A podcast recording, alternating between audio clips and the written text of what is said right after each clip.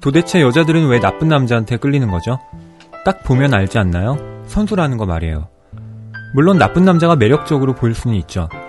지루하고 센스 없는 남자보다는 자신감 넘치고 재미있는 그런 남자가 좋은데다 심지어 그런 멋진 남자가 나에게 관심을 보인다면 당연히 기분도 좋겠죠. 그렇다고 대책 없이 빠져들면 안 됩니다. 나쁜 남자는 정말 위험하니까요.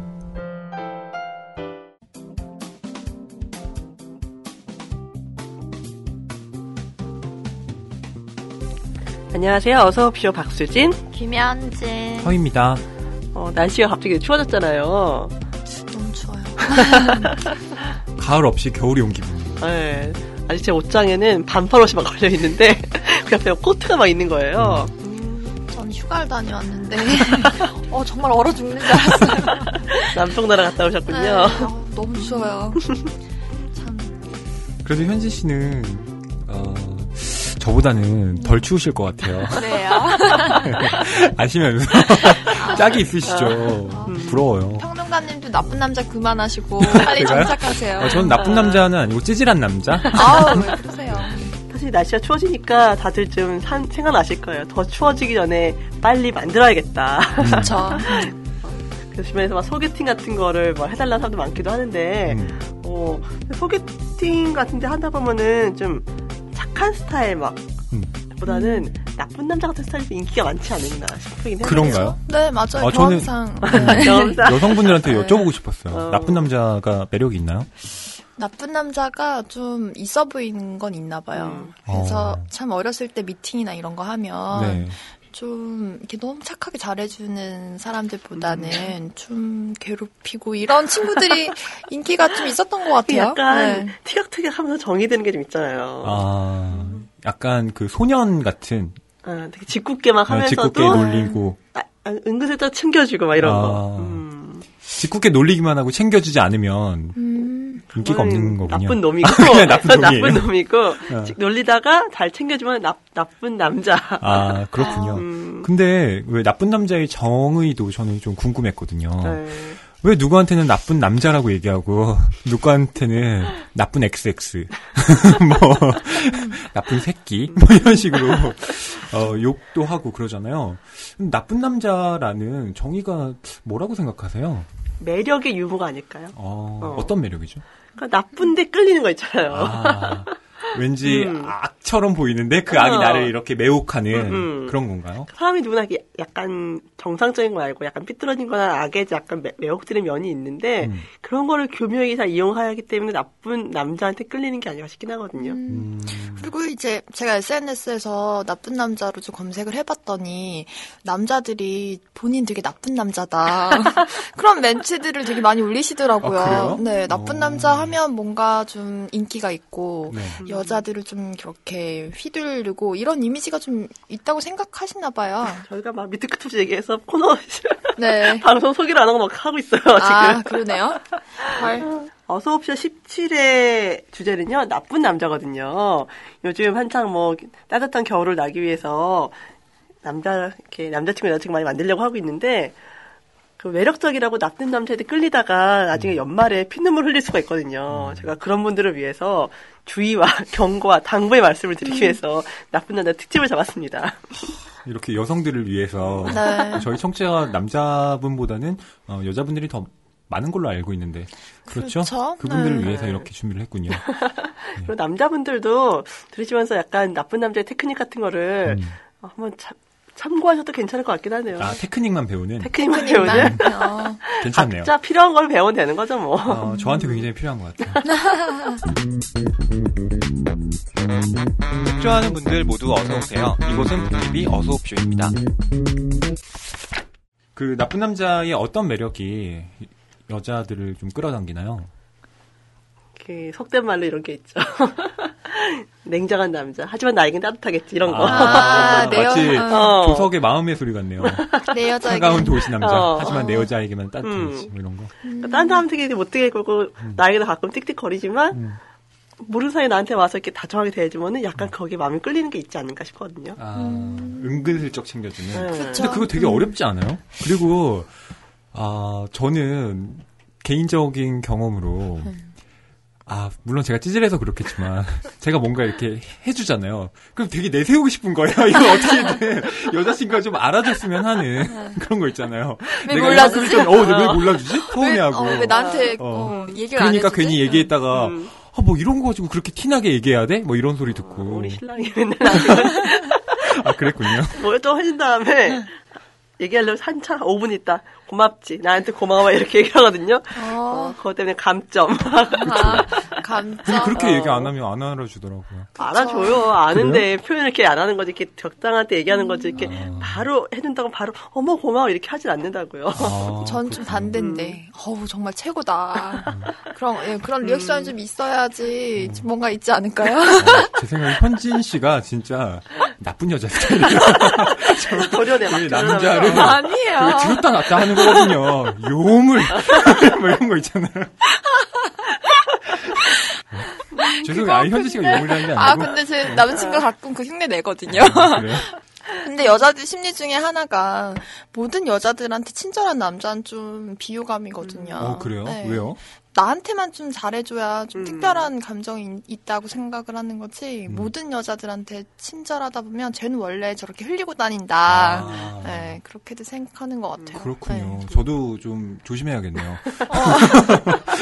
좀 흘리고 다니셔도 될 것 같은데. 저는 일부러 흘린 건 아니고요. 이게 죽고 다니시는 것 같아요. 자개주의자거든요. 모든 여자한테 친절하자가 제 생활에 못하는데 그래서 제가 못했군요. 몰랐어요. 나도 몰랐네. 네, 언제부터. 네, 저희가 한 10개 개월 안 것 같은데 처음 별로 친절하지 않았는데 죄송해요. 좋은 의미죠.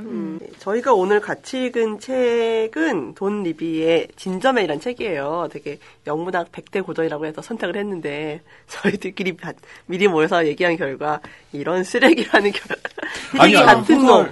쓰레기 같은 놈이라는 결론을 소설이 그렇다는 건 아니고 이 주인공인 서배스천 댄저필드.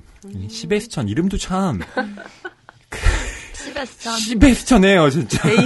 데인저 러스하고 댄저필드하고 심지어 이름도 진저맨이잖아요. 이게 제목은 뭐 생강색, 그러니까 생강색이 젓갈색이라고 하는데요. 젓갈색 머리의 남자라는 뜻인데 번역본에는 그렇게 되어 있지 않지만 실제 원작 표지에는 그 남자의 캐리커처가 그려져 있다고 해요. 네. 그래서 진저맨이라는 이름을 붙였다고 하는데. 저는 읽으면서 이 진절머리 나는 놈 이런 생각이 들더라고요. 정말 계속 보는데 눈에 들어오는 단어라고는 저통 뭐 이런 거. 번역을 일부러 그렇게 하는 것 같아요. 묘사들이 어찌나 날것 그대로죠. 네, 날것 쓰던지. 제가 얘기하기 좀 부담스러운데 현진 씨가 얘기해 주셔서 되게 고맙네요.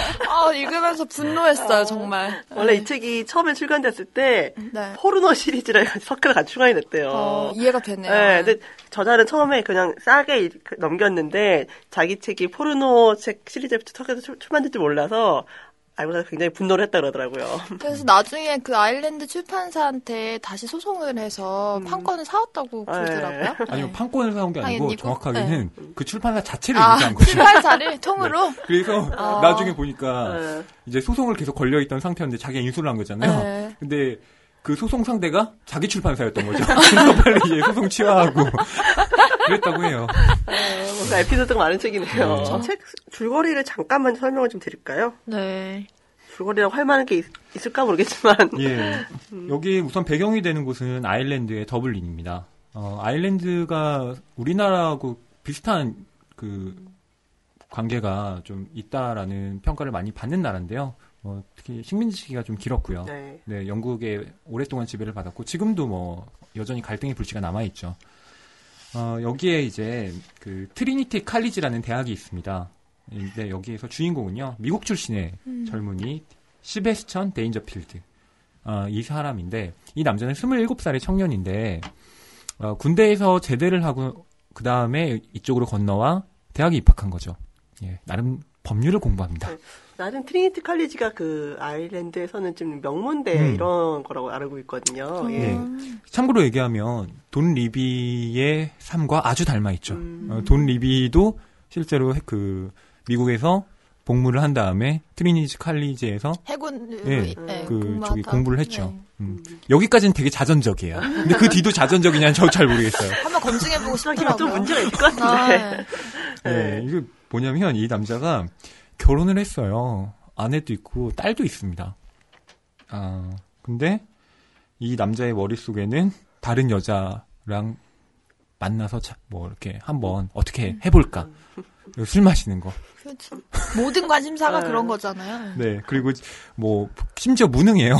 돈도 못 벌어. 공부한 잡시고 도서관 틀어박혀서 그냥 이렇게 뭐 장학금 나오는 걸로 술 사먹고 집세 안 내고 막. 그렇죠. 돈 주겠다고 거짓말은 또 되게 리얼하게. 아, 그리고 모든 여자들을 다 아, 이거 좀 강한 표현이지만 등쳐먹죠. 네. 그렇죠. 근데 여자들이 참 잘 넘어가는. 그거 되게 이상해요. 신기해하더라고요. 잘생겼나봐요. 아. 아니요. 근데 읽다 보면 처음에는 되게 잘생겼는데 나중에 보면 씻지도 않고. 맞죠, 맞죠. 냄새난다 그러고 막 와이프가. 속옷은 다 걸레처럼 누덕이고 막. 그리고 뭐 자기의 이렇게 배를 봤는데 허리가 세 겹으로 접혀있었다고 돼 있고. 근데 맨날 술 먹고 운동도 안 하고. 그렇죠. 하니까 뭐 그럴 수밖에 없는 것 같아요. 근데 이 남자가 한마디로 얘기하면 그냥 다 그 얘기예요. 진짜 머릿속에는 음주, 섹스, 그리고 뭐가 있나요 또? 없죠. 그거 말고는 그냥 그 두 가지로 이 소설이 전체가 굴러가요. 와, 정말 놀라운 소설이죠. 페이지가 또 두껍더라고요, 이게. 이게 생각보다 굉장히 두꺼워서 읽는 내내 좀 고생을 했어요. 이 소설이 그리고 좀 특징적인 부분이 있다면 우선 서술의 일관성이 없다는 거예요. 그게 일부러 이제 작가가 그렇게 선택한 것 같기도 하고 해석을 잘했다는 생각도 드는데 이 시점이 굉장히 뭐라고 할까요? 나라는 시점이 나오기도 하다가 갑자기 그로 바뀌기도 하다가 1인칭, 3인칭 그다음에 뭐 서배스천 댄저필드라고 해서 갑자기 또 객관적인 어떤 그 시점을 보여주기도 하고 이런 식으로 마치 의식의 흐름 기법 이러니까 되게 있어 보이는데요. 그것처럼 서술돼 있어요. 그래서 이 장면이 어떻게 보면 이렇게 자연스럽게 흘러가는 게 아니라 이 주인공의 머릿속을 우리가 헤매는 듯한 그런 어떤 어지러움을 경험하게 만드는 소설이죠. 어지럽긴 하더라고요. 그리고 독백이 엄청 많거든요. 자기 내적 독백이 막 많은데 독백이라고 하면 되게 막 거창하고 막 그런 게 아니라 약간 푸념 같은 얘기 되게 많아요. 독백이라기보다 되게 궁시렁궁시렁 거리네. 맞아요. 궁시렁. 제가 밑줄을 그은 부분이 상당히 여러 군데가 있는데 좋아해요. 저 이런 거. 변태는 아니고요. 진짜? 읽으면 되게 나름 제가 뭐 진절머리 나는 뭐 놈이다. 아, 이런, 뭐, 인간 말종이 있느냐, 이렇게 욕했지만, 어떻게 보면, 우리 안에, 일부분이기도 하잖아요. 이런 속성이 아예 없다고는 말 못하겠고, 저도 있는 것 같아요. 그래서, 어떤 거였냐면, 이런 거예요. 아내가, 이제, 서배스천한테 얘기를 합니다. 서배스천, 나는 당신이 목욕을 했으면 좋겠어. 목욕은 개성을 죽이는 짓이야. 당신을 처음 만났을 때는 정말 깔끔했는데 영혼의 삶을 위해 청결을 포기했어. 더 나은 다른 세상을 위한 준비야. 조금 꾀지지하다고 화내지 마. 깨끗한 영혼이 내 좌우명이니까. 잠옷을 벗어. 이런 내용들. 이거 되게 좀 약간 웃기기도 해요. 제가 연기를 못하는데 그냥 해봤는데요. 이게 지금 아내와 서배스천 이 대화를 나누는 거예요. 이게 사람이 이래요. 저는 어떤 생각이 들었냐면 홍상수 감독의 영화 그 나오는 전형적인 그 캐릭터들 있잖아요. 지식인인데 이 서배스천 댄저필드도 지식인이라고 할 수 있어요. 어떻게 보면 법률을 공부하고 미래의 변호사를 꿈꾸죠. 물론 공부는 하나 안 하지만 어쨌든 이 지식인이 갖고 있는 일종의 허랑방탕함 이런 것들을 여과 없이 보여주잖아요. 그러면서 약간 통쾌한 것도 있어요. 약간 그런 허세 같은 것들이 그리고 중간중간에 거의 막 한 챕터마다 막 뒷부분에 시가 막 나와요. 시가 되게 생뚱맞죠? 생뚱맞은 시가 나오는 거예요. 아니 뭐 이런 시를 근데 이 서배스천 댄저필드가 계속 시를 계속 말하는 거죠. 그럼 마지막 말도 막 약간 그래서 그런 지식인의 허위의식이라든가 허세 같은 것들이 읽혀지면서 이 시대 배경이 뭐 55년도라고 하니까 2차 대전, 세계대전 이후로 정말 자기 갈 길을 못 잡고 열정도 없고 무작정 그냥 헤매기만 하는 그런 청춘의 모습을 그린다고 있다고 하는데 화난 청춘들의 모습을. 네. 아 근데 그렇게 보기가 어렵다라고 많은 그 논자들이 얘기를 하죠. 예를 들면 이걸 번역하신 김석기 선생님도 뒤에 이제 긴 일종의 옮긴 후기를 다셨는데 거기에 보면 아, 이 소설이 제임스 조이스하고도 좀 비슷하고 뭐 라블레하고도 조금 닮아 있는 부분도 있긴 한데 사실은 그 어느 것도 아니다. 뭐 이런 식으로 도대체 종잡을 수 없는 소설이다라고 얘기를 하잖아요. 그만큼 이 작품이 참 뭐라고 할까요? 좋은 작품은 뭐라고 딱 단정하기가 참 어려운 것 같아요. 그래서 이 소설이 그 100대 고전으로 이렇게 선정된 것도 평론가의 잣대로 뭔가 이렇게 재단하기가 참 어려운 소설이라는 거죠. 그래서 사실 그 100대 소설이라고 해서 더 소설을 뭔가 있지 않을까? 약간 이런 기대감으로 읽게 만드는 그런 생각이 좀 들었어요. 현진 씨 굉장히 실망하신 것 같습니다. 저요? 아, 너무 급하게 읽어야 힘들었어요. 근데 이 두꺼운 책 동안 이 CBS 댄저필드의 폐륜 행동을 계속 지켜보겠다니 좀 힘들더라고요. 이게 왠지 남자들은 좀 좋아할 법한 소설인데 하는 생각이 좀 들었어요. 아, 그래요? 네. 근데 이 캐릭터 자체가 우리가 신뢰하는 인물이 아니잖아요. 네. 뭐 소설적 용어로 얘기한다면 뭐 믿을 수 없는 화자라고 얘기하죠. 그러니까 이미 이 캐릭터가 갖고 있는 그 희화된 어떤 면모 때문에 이 사람이 얘기하고 있는 어떤 그런 인종차별적인 발언이라든가 이런 게 뭐 되게 심각하게 들리지는 않아요. 그게 오히려 이 사람이 얼마나 저속하고 생각이 없는 인물인가를 드러내는 그런 장치로 기능하는 것 같아요. 그게 뭐 줄리안 반스의 책 예감은 틀리지 않는다 그 책도 화자가 그런 식이거든요. 되게 막 자기는 되게 정확한 것을 얘기하지만 주변의 상황 같은 것들을 들어보면 이 사람이 되게 편견이 많고 오해가 많은 사람이기 때문에 그 사람이 진술을 하면 할수록 더더욱 그 사람 말을 못 믿게 되는 거죠. 약간 그런 책 동정적 같은 거 있는 것 같네요. 책이 그래서 계속 그런 식의 에피소드들이 계속 나열이 되다가 결말도 되게 어이없게 결말이 나버리거든요.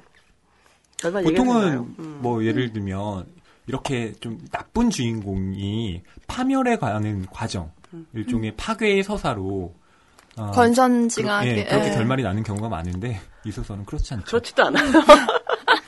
끝까지 되게, 밀고 나가죠. 되게 이 서배스천 댄저필드가 집이 부자예요, 원래. 미국에 있는 아버지가 돈이 많은데, 어렸을 때부터 약간 문제 아니었던 거죠. 학교에서 계속 이상한 짓 하고, 문제 일으키고, 학교 퇴학당하고, 그러다 군대 갔다가 아일랜드에 온 건데, 아버지한테 손을 벌리기가 뭐한 거죠.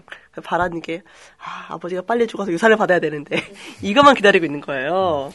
그래서 아버지가 실제로 돌아갔다는 편지를 받았을 때도 전혀 슬퍼하지 않아요. 까미의 이방인 같아요. 날아가죠. 아주 기분이 막. 되게 좋아하더라고요. 유산 받으니까. 근데 안타깝게도 아버지가 유산을 주긴 주는데 그냥은 안 주시죠. 20년 후부터 정신이 좀 차린 다음에 아들을 잘 아셨던 거죠. 20년 후부터 저는 야금야금 막 해놓으셔서 또 울분을 토하거든요. 이게 저는 어떤 영화도 떠올랐냐면 그 브래들리 쿠퍼의 리미트리스라는 영화가 있거든요. 알약 먹으면 천재되는. 갑자기 IQ가 높아져가지고. 그래서 원래 작가였는데 계속 소설 못 쓰다가 그 알약을 하나 먹게 되는데 갑자기 엄청나게 머리가 좋아져서 소설을 뭐 하룻밤새 바로 쓰고 주식 막 투자했는데 소설은 막상 안 쓰고. 아니 근데 나중에 다 성공을 해요. 근데 이제 우리가 기대하는 건 이런 거잖아요. 저게 약이 부작용이 있어요. 그러니까 이제 저 남자가 분명히 미치거나 잘못돼야 뭐 되는데 그렇지 않아. 계속 잘 끝까지 주지사 마지막에 주지사 선거까지 막 나오고 그냥 끝까지 잘 나가더라고요. 그리고 끝나요. 그 반전이죠. 없어요. 아니, 반전이 아닌 거지. 우리의 의도를 배반해 버리고 이 소설도 그렇더라고요.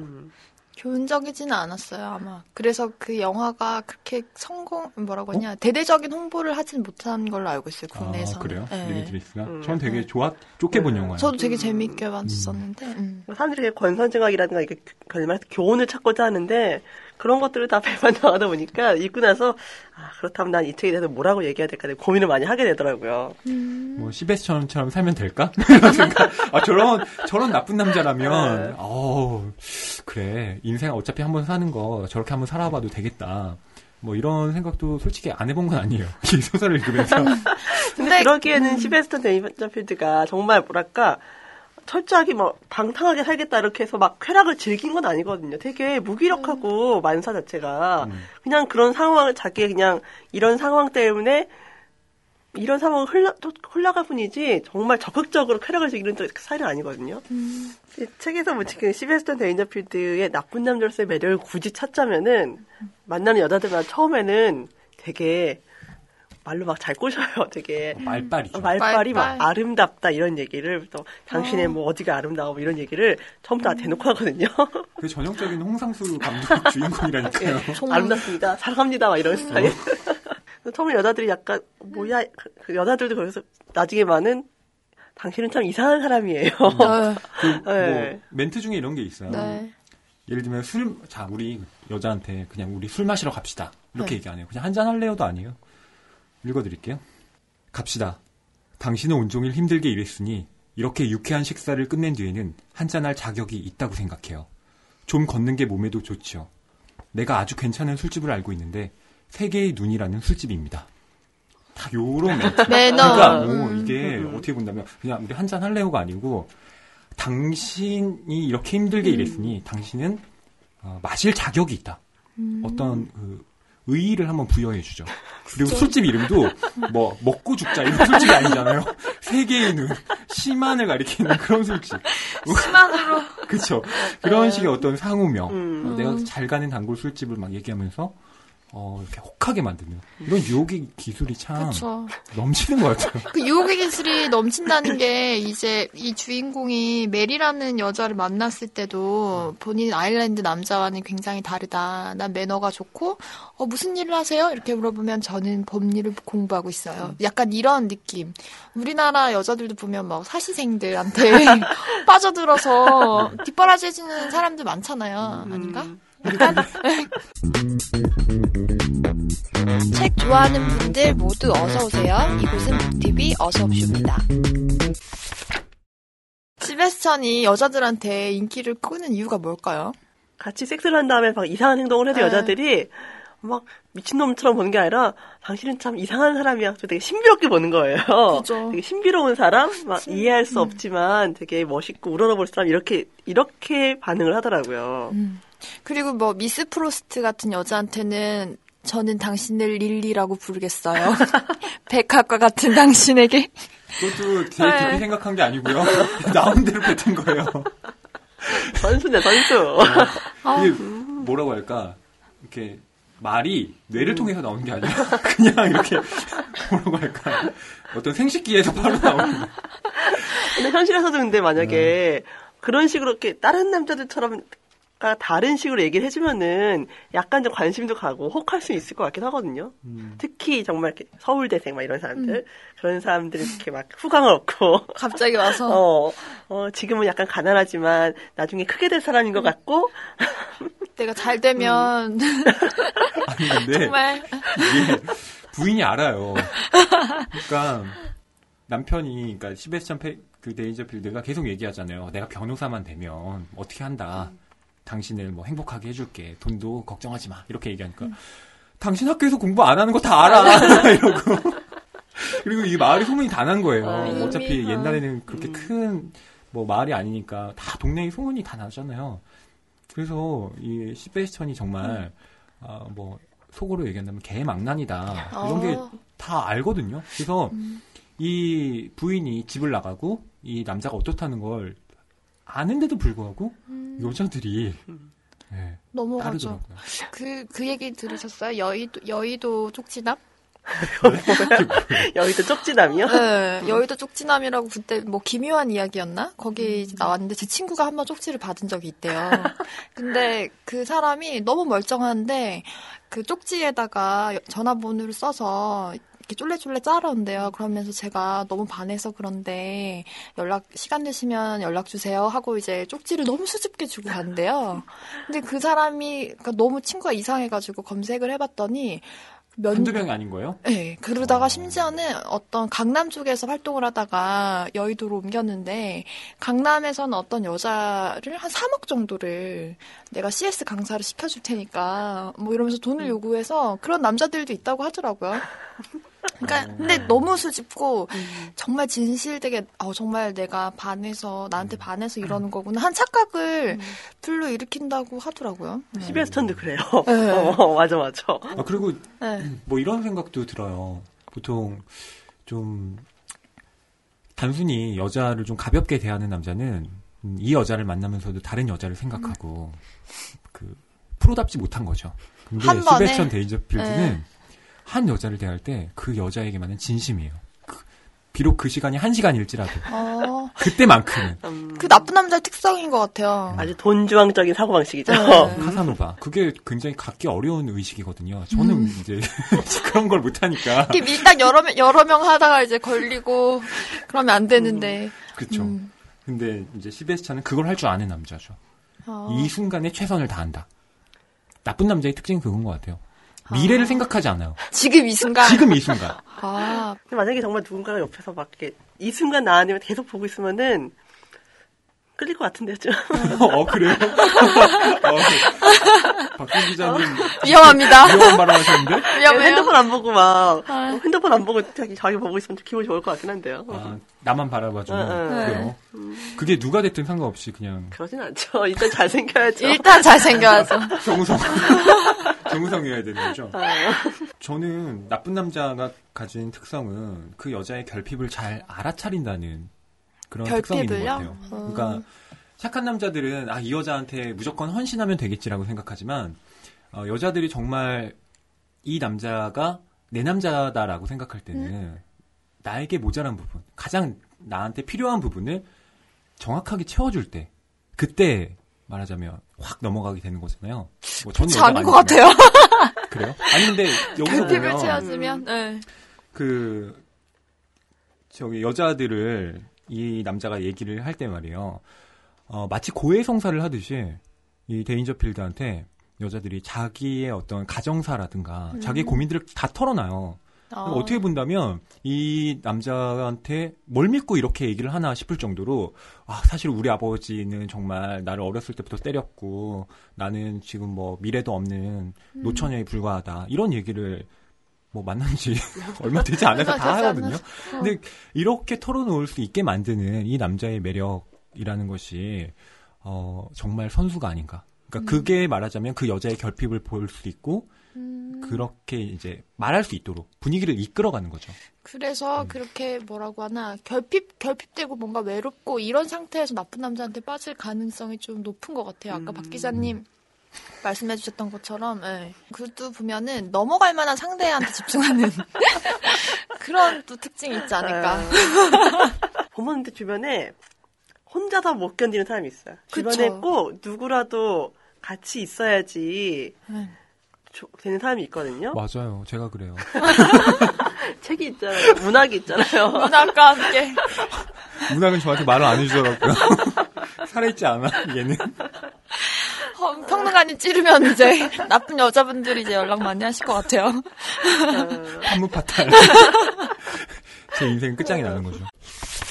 책에서 이런 내용이 있거든요. 그 책에서 보면은 댄저필드 집에 새 들어 사는 그 미스 프로스트라는 34살 먹은 노처녀가 있어요. 둘이서 또 그 댄저필드 부인이 집을 나가버린 사이에 둘이서 또 예, 큰 일을 치르는데 이런 장면이 있어요. 미스 프로스트 고백할 게 있어요. 당신을 사랑해요. 조심하세요. 그러다 손을 베겠어요. 댄저필드 씨. 빵을 자르고 있었거든요, 지금. 하지만 사랑합니다. 빵을 계속 자르세요. 다시 한번 말하죠. 당신을 사랑합니다. 이 홍상수 영화잖아요. 나는 믿지 않아요. 진심입니다, 미스 프로스트. 내가 이런 말을 할 수 있는 상대는 별로 많지 않거나 전혀 없어요. 이런 식의 고백을 정말 밑도 끝도 없이 계속 하는 거죠. 근데 거기 고백에서 끝나지 않죠. 또 뒤에 그러다가 페이지가 좀 넘어가고 나면 릴리, 나는 34년 된 당신의 하얀 저통이나 엉덩이나 아름다움에 실증난 적이 없어. 그 초록색 자목 속에는 있는 것들을 얼마나 즐겨 상상하는지 몰라. 내가 이런 독단적인 말을 하는 경우는 드물지만 다른 것들은 다 사라져도 섹스는 기억만은 여기 남을 거라고 느끼지 않을 수 없어. 뭐 이런 얘기들을 적나라하게 묘사하는 챕터들만 계속 연결되잖아요. 근데 그 야한 게 아니라 네. 그 사랑 그 섹스의 기억이 너무 행복하고 아름답다고 되게 미화를 시켜서 네. 계속 얘기하고 있거든요. 나는 섹스를 밝힌 게 아니라 너를 너무 사랑한다 이런 얘기를 막. 근데 이런 얘기들이 그 여자들이 다른 사람은 어떤지 모르겠지만 저는 보는데 좀 되게 예전에 그레이를 읽을 때는 다른 느낌이라고 해야 되나? 그레이 50가지 그림자도 되게 적나라하지만 느낌이 이렇게 뭔가 불쾌하고 모여한 이런 느낌은 좀 아니었거든요. 그렇죠. 네. 그레이의 50가지 그림자에서 그 그레이는 우선 재벌이고 일단 네. 그리고 굉장히 매력적인 남자죠.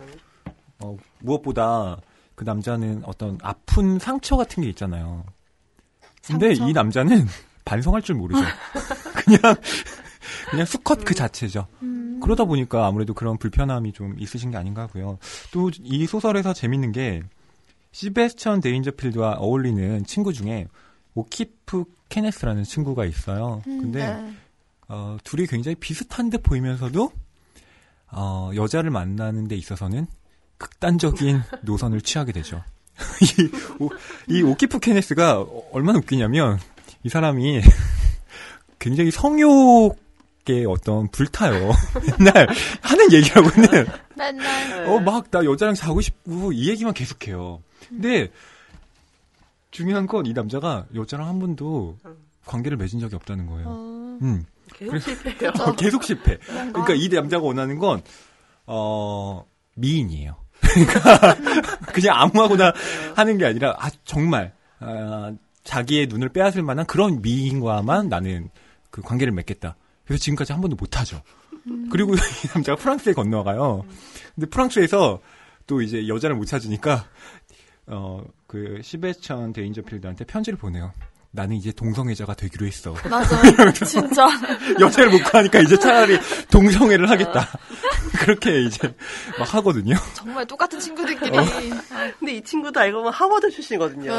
네. 아니 뭐 어쩜 그렇게 똑같은지. 이런 구절이에요. 예를 들면 댄저필드랑 얘기를 나눌 때 이거 초반부거든요. 배부를 때는 유령들도 나를 귀찮게 하지 않을 거야. 그리고 내가 충분한 성생활을 하면 유령은 절대로 나타나지 않아. 뭐 이런 구절. 그러니까 유령이라는 게 내가 충분히 나의 성욕만 충족되면 뭐 유령 따위? 뭐 이런 거. 그렇죠. 그러다가 나중에 뭐 자기 창녀를 찾아가겠다 뭐 이런 식의 편지도 쓰잖아요. 근데 못해요. 그렇긴 하지만. 네. 되게 대조적인 캐릭터가 나와서 이런 게 소소한 재미가 있더라고요. 그리고 또 얼마나 이 주인공이 엉뚱하냐면 한밤에 사고를 엄청 치고 이제 도망을 쳐요. 경찰한테 막 이렇게 술집에서 난동을 피우거든요. 서배스천 댄저필드가. 그래서 막 도망을 치는데 막 자전거도 막 빼앗아서 막 타고 도망치고 자전거 막 꼬마애한테 주고 자 이거 너 가져 이러고 다시 도망치고 막 이러거든요. 근데 도망치면서 기도를 해요. 제발 이 난관을 벗어날 수 있게 해주신다면 복자 올리버 님이시여 내가 그 신문에 당신을 위해 감사의 광고를 내겠습니다. 진짜 그렇게 마음속으로 막 그렇게 생각을 해요. 근데 정말 아무 일 없이 도망을 친 거예요. 그 다음날 어떤 구절이 있냐면 이렇게 얘기를 해요. 댄저필드의 말인데 복자 올리버에게 감사 광고를 내기 위해 이브닝 메일과 사전 협의도 마쳤다. 이런 식으로 진짜 보통 우리가 어떤 주인공이 정말 내가 이 난간만 벗어나면 하느님 정말 제가 착하게 살게요. 뭐 이런 그런 기도 많이 듣잖아요. 근데 영화나 소설에서 보면 그게 지난 다음에 그것을 진짜 실천하는 주인공 없잖아요. 근데 이 청년은 어찌나 건실한지 진짜로 광고도 내더라고요. 그 사람들한테 그 뭐라고 하지? 답신 메일 같은 것도 와요. 이런 걸 내니까. 되게 이런 부분이 어떻게 보면 유머 코드이기도 하고 재밌어. 이 남자가 나쁜 남자지만 그렇다고 마냥 이렇게 미워할 수만도 없는 그런 남자라는 사실을 보여주죠. 그런 면이 있어서 사람들이 여자들도 끌리고 독자들도 이 캐릭터에게 좀 끌리는 면이 있는 것 같아요. 그렇다고 저는 별로 끌리진 않 끌리는 인물은 아니에요. 연애를 하면 재밌을 것 같긴 한데 이런 스타일은 힘들지 않을까요? 일단 네. 너무 씻질 않아요. 네. 목이 오지면 아직 너무 안 씻어. 아. 씻으라 그러면 도망가고 막. 아니 근데 저는 되게 궁금한 게 이거예요. 남자들이 그렇게 얘기를 하잖아요. 뭐 당신 정말 예뻐요. 뭐 당신 정말 사랑합니다. 이렇게 얘기를 하는데 그거 되게 가식이고 거짓말이라는 거 왜요? 본인도 알지 않아요? 그러니까 이 남자가 정말 그냥 하룻밤을 위해서 나한테 이런 사탕 발림을 하는구나라는 거 알고 계심에도 불구하고 거기에 대해서 이런 당신 같은 그런 허랑방탕한 인물과는 놀아나지 않겠어 이렇게 뺨을 때려주고 나가야 될 텐데 왜 거기에 그렇게 같이 동조하는지 난 잘 모르겠더라고요. 이게 진정한 테크닉인 거죠. 그렇게 말할 때 진심처럼 느껴지게 하는 게 진짜. 아, 그렇죠. 네. 진심인 것처럼. 그러니까 그 남자의 말이 그러니까 그렇게 들리는데 그게 진심처럼 진짜로 진심처럼 들린다는 거예요. 들리게 한 그런 표정이나 아까 그런 여의도 쪽지남처럼 뭔가 수줍어하면 수줍은 이런 거 약간 정말 날 너무 좋아해서 이렇게 하는구나 느껴지는 게 한 테크닉인 거죠. 만난 지 3시간밖에 안 됐는데요? 3시간도 아니죠. 30분도 안 지나가다 여자 오네? 어적지 이렇게 주고. 근데 그게 진심 아무리 해도 진심이라고 할 수 있을까요? 아니, 저는 뭐 그런 사람 만나본 적이 없어서 모르겠어요. 아니 현진 씨 주변에 나쁜 오빠들이 많으시다면서요? 네. 뭐 에피소드 있으면 좀 들려주세요. 많죠. 심지어는 뭐 같이 이렇게 뭐 놀러 가고 이러면은 그냥 저랑 같이 갔던 여자애들이 있는 둥 없는 둥 하면서 여기저기 작업 거는 애들도 많고. 근데 이제 보면 뭐 30분 지나서 다른 여자한테 또 갔었다 그러고. 정말 그런 것 같아요. 공통된 그게 빤빤하게 여자들한테 가서 이렇게 들이대는 그런 능력. 그렇군요. 네. 제가 잘 못 들이대요. 무엇보다 저는 낯을 가리네요, 제가. 이런 걸 좀 고쳐야겠네요. 그렇죠. 낯을 가리진 않더라고요. 일단. 뭐 일단 무조건 들이대고 보고. 뭐 예를 들면 같이 이렇게 있다 누가 지나갔다. 시간에서 쟤 누구야? 저 여자 누구야? 이름 뭐야? 머리 이렇게 휘날리면 꼭 지나가면. 나중에 같이 한번 보면 안 될까? 이런 거. 그런 게 진짜로 있어요. 찰나를 놓치지 않는구나. 네, 적극적인 그런 자세. 이 책이 왜 1998년에 모던 라이브러리 선정 세계 100대 소설에 뽑혔잖아요. 네. 뭐 1998년이니까 지금으로부터 한 15년 정도 됐네요. 왜 뽑았는지 뭐 저희로서는 짐작하기 어려운 부분도 조금 있긴 하지만 어떤 부분이 이렇게 세계 100대 소설로 선정될 만큼의 어떤 작품성을 지니고 있다고 보셨나요?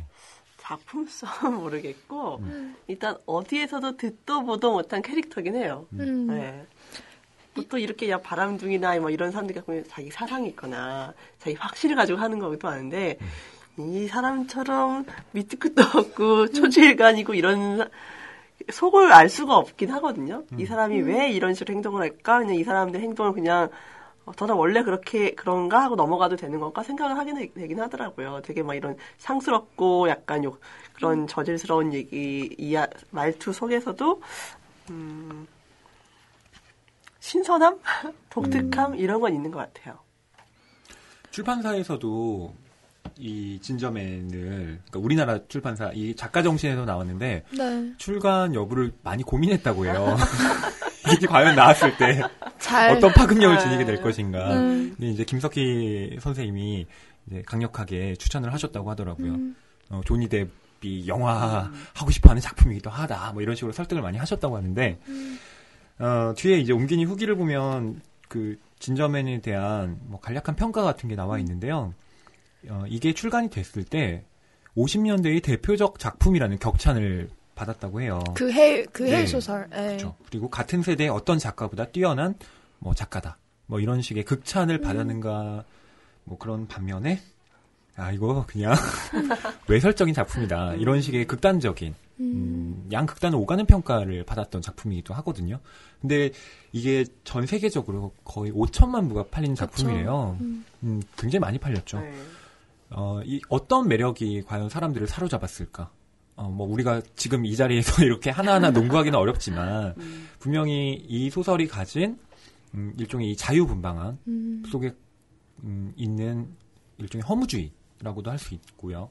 당시의 어떤 시대적인 분위기하고 맞물리는 무의식적인 것들이 이 캐릭터들에 투영되어 있기 때문에 이 소설이 문학사로 어쨌든 남을 수 있었던 게 아니냐. 그렇죠. 뭐 이런 생각도 들어요. 그때 부유하는 청춘의 모습을 이렇게 묘사하면서 아, 저 시대가 어땠을까 이런 생각도 좀 들더라고요. 전 아메리칸 이디어 같은 뮤지컬 봤을 때도 사실 그 남자애들이 되게 바보같이 울기도 하고 파병도 가고 정말 바보같은 행동만 하는데 막상 뮤지컬 볼 때도 그다지 뭐 이렇게 즐겁지는 않았었거든요. 뭐 음악이 그렇게 훌륭했었던 것도 아니고 그린데이 노래를 가지고 했다고는 하지만 뭔가 부족한 것도 있다는 생각이 들었는데 시간이 지나도 그 작품이 계속 머릿속에 기억에 남아요. 진저맨도 제가 읽을 때는 이렇게 좀 너무 묘사가 그렇다 뭐 막 이렇게 나쁜 얘기를 했지만 시간이 지나도 세계 2차 대전이 지나고 났을 때의 그 더블린에서의 그 생활 그리고 이 사람이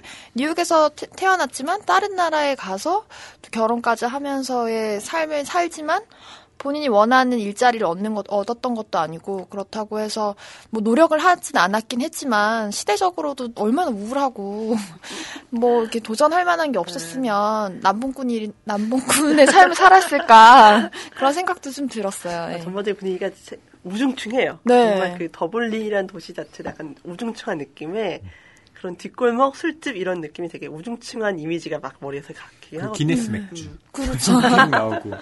전쟁 이게 직후잖아요. 세계 2차 세계대전이 끝난 다음에 물론 이 데인저필드가 전쟁에 참전하진 않았겠죠. 지금 나이가 이제 27으로 나오고 이 해가 이제 뭐 정확히 몇 년이라고는 뭐 잘 모르겠지만 어찌됐건 이 당시에 그 제대를 하고 나면 그쵸. 보통은 막 우리나라 소설을 보면 의무라고 그 군대에 대한 기억에 의해서 막 삶이 파탄나고 이런 식의 어떤 서사가 많은데 이 소설은 제가 봤을 때 놀라운 점은 그런 군대에 대한 이야기가 하나도 없다는 거예요. 하나도 없어요. 네, 전혀 그 전 20대 그러니까 자기 초반의 얘기를 하나도 하지 않아요. 그러니까 어떻게 본다면 기존의 전쟁 세대들이 갖고 있었던 일종의 부채감 같은 거 있죠. 우리는 전쟁을 겪었고 우리가 뭐 아우슈비츠 이후에 어떻게 서정시가 쓰여질 수 있느냐 뭐 이런 아도르노가 한 얘기도 있지만 그런 식의 어떤 트라우마 같은 것이 이 돈 리비는 없어요. 그래서 무엇보다 이제 이 소설이 다른 작품들과 좀 비교 우위를 가질 수 있는 점은 그 전에 전쟁의 어떤 참혹함이라든가 그것으로 인한 어떤 트라우마 같은 것에서 자유롭다는 것. 그것이 이 소설이 갖고 있는 일종의 어떤 매력이 아닌가? 예, 그렇게 생각합니다. 뭐 다른 걸 따라서 되게 인상적이고 기억에 남는 작품인 것 같아요. 이분도 심지어 진저맨이에요. 뭐 생각남자. 생각남자. 그래도 여러분들이 한번 제 생각에는 얼마 전에 위대한 개츠비가 한번 네. 쫙 했었잖아요. 네. 위대한 개츠비가 1925년에 나왔는데 그로부터 딱 30년 후 한 세대죠. 네. 그 이후의 소설이 아일랜드에서 그러니까 아일랜드 쪽을 다룬 이 소설은 이런 게 나왔었구나를 한번 보시는 것도 나름 의미 있는 독서가 되지 않을까 싶어요. 그리고 그 얼마 전에 우디 앨런 새 영화 블루제스민에서 그 블루제스민의 동생 이름이 진저거든요. 근데 뭐 생강 이런 뜻도 있겠지만 요즘 그때 제가 방송에서 진저백 얘기 드렸잖아요. 뭔가 진짜가 아니지만 그림만 이렇게 입혀서 사람들이 사게 만드는 것처럼 그 진저하다는 뜻이 또 그런 의미가 있나 봐요. 그 영화 속에서 동생이 굉장히 나쁜 남자한테 휘둘리거든요. 막 결혼을 이혼하게 되고 또 엮이는 남자들마다 나쁜 남자인데 보면은 막 난 진짜 너를 사랑해 막 이러지만 술 먹고 막 팽패 부리고 똑같네. 네. 그래서 진저라는 어감이 그런 의미로도 많이 통용되지 않을까. 아마 이런 소설이 워낙 유명하다 보니까 우디 앨런 감독도 생각하지 않았을까라는 예 생각이 듭니다. 마지막으로 그 질문을 좀 제가 드리고 싶은 건 두 분께서는 뭐 굳이 나쁜 남자가 아니라면 어떤 남자한테 끌리시는지 나는 이런 남자가 좀 매력이 있더라. 뭐 우선 기혼이신 박수진 님께서 말씀을 듣고 싶은데요. 해명의 시간을 주시는 것 같은데요. 어떤 남자? 재밌는 남자요. 재밌는 남자. 네. 즐거운 남자. 무조건 나를 좀 기쁘게 할 수 있는 그런 남자. 전반적으로 밝고 같이 있으면 즐겁고 재밌는 사람이 가장 좋은 것 같아요. 같이 생활을 하거나. 아까 얘기하셨던 거죠. 아, 우진아님 얼마나 재밌게 하셨죠. 아, 그러시군요. 네. 아, 현지 씨는 어떠세요? 저는 다정한 스타일. 네. 근데 너무 이렇게 잘해준 남자 매력이 없다는 거예요. 아, 전 잘해준 남자가 좋아요. 아, 나쁜 남자 싫고. 네, 나쁜 남자 완전 싫죠. 근데 또 이런 여자도 좀 네. 계시는 거예요. 좀 약간 자기 관리 잘하는 사람이 좋은 것 같아요. 뭐 예를 든다면요? 뭐 운동을 꾸준하게 하고. 그러니까 자기의 어떤 관리를 충실하게 하면서. 네. 헌신적인. 되게 양립하기 어려운 거거든요. 그러니까 여자친구가 지금 당장 아파요. 그래서 뭐 이렇게 나 지금 뭐. 아프니까 약 좀 사와 이렇게 얘기했는데 나 운동 가야 돼. 하루도 걸을 수 없다고. 이렇게 얘기하면 약 사다 주고 운동 가면 되죠. 정말 나쁜 남자 딱 뭐 규정하기는 어려운 것 같아요. 어려워요. 내가 어떤 남자 스타일을 좋아한다고 말하기 좀 애매한 어려운 것 같고요. 마무리 잠깐 하면서 내 주변에 있는 남자가 혹시 나쁜 남자일지도 모르니까 다시 한번 보시고요. 나쁜 남자와 착한 남자가 나쁜 남자 아닐 수도 있거든요.